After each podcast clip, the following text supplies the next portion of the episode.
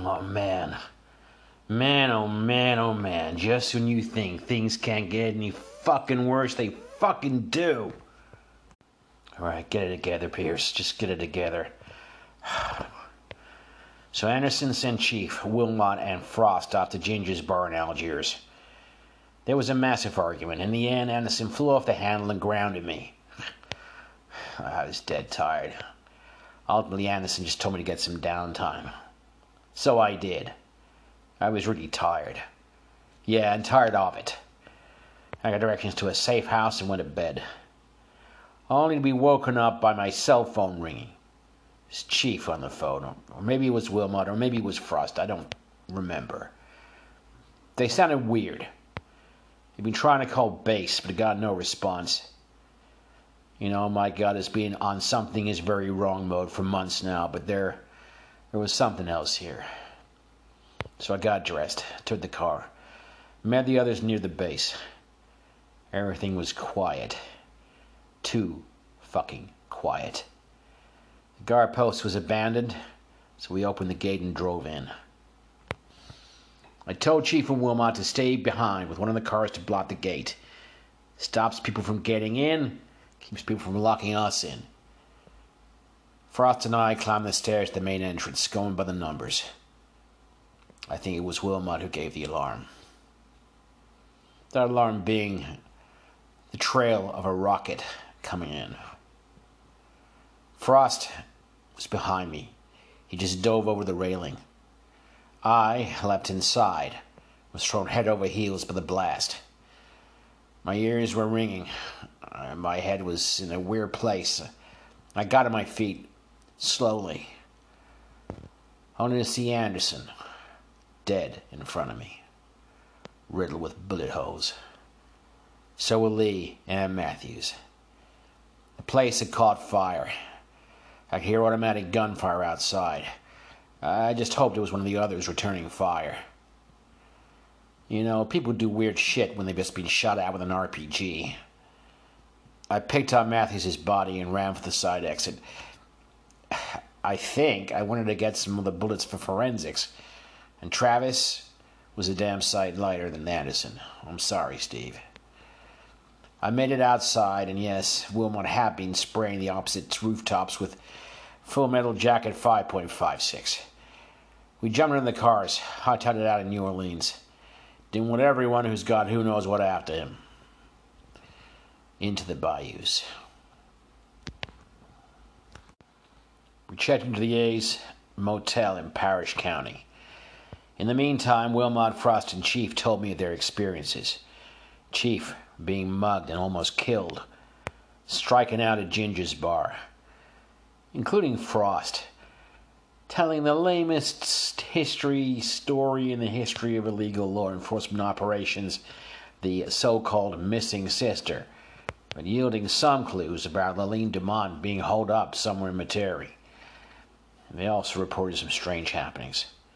The crowd in the bar falling into a hypnotic dance which seemed to transform the place into a palace. This reminded me of the events in Jackson Square. You know, that's not even three months ago.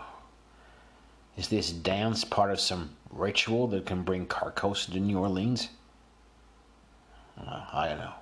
Anyway, Frost got us the rooms, and we needed some sleep. We had to dump Matthews' body in the bayous. I can't even believe that I carried it out. The last fucking thing we need is someone asking us questions about yet another dead FBI agent in the trunk of our car. I'm just not thinking straight anymore. I've not slept since we got back from the Dreamlands, and God, we've lost so too many people. I just had enough of the whole shit.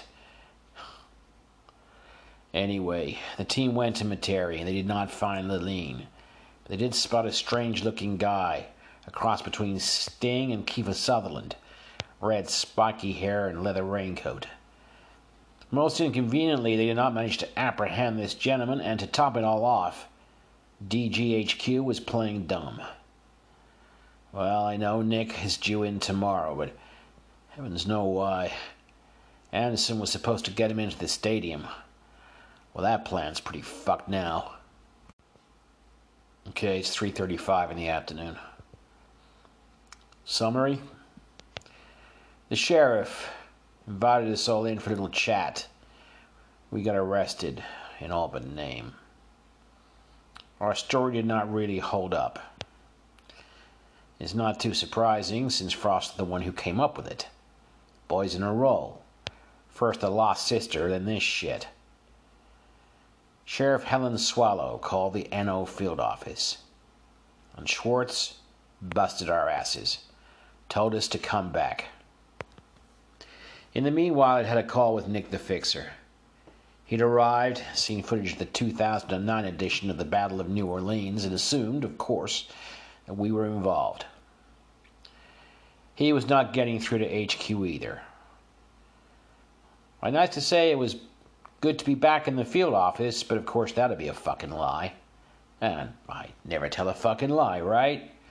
Except to Schwartz, of course. Another day, another chewing of Pierce ass. In fact, I'm so chewed I could stop shaving and call myself Chewbacca. Then more surprises. As we got our new team leader, straight in from D.C., Special Agent Dax Lansdale, who is a full time member of the Opera Lovers Society. Oh, that's kind of good news of sorts. I did not have the heart to run the statistics of life expectancy in this particular assignment by him. But then came the really bad news. DGHQ in DC has shut down. There has been an attack. DG Central has gone to ground. The attack on our base was part of a concerted and coordinated attack. That's disturbing enough. What's more disturbing is that, according to Lansdale, Nancy was involved. She actually brought the shooters in. Nancy was supposed to investigate the catacomb tunnels get in touch with the dog faces beneath the Big Easy. But she either turned or she was turned. And Adam is in the wind. To top it all, things are heating up in New York. The opposition is in New York, of course, and of course, New York means Alsus. Again. So. Sal Dragonfly is flying out of the Big Easy to the Big Apple. So say we all.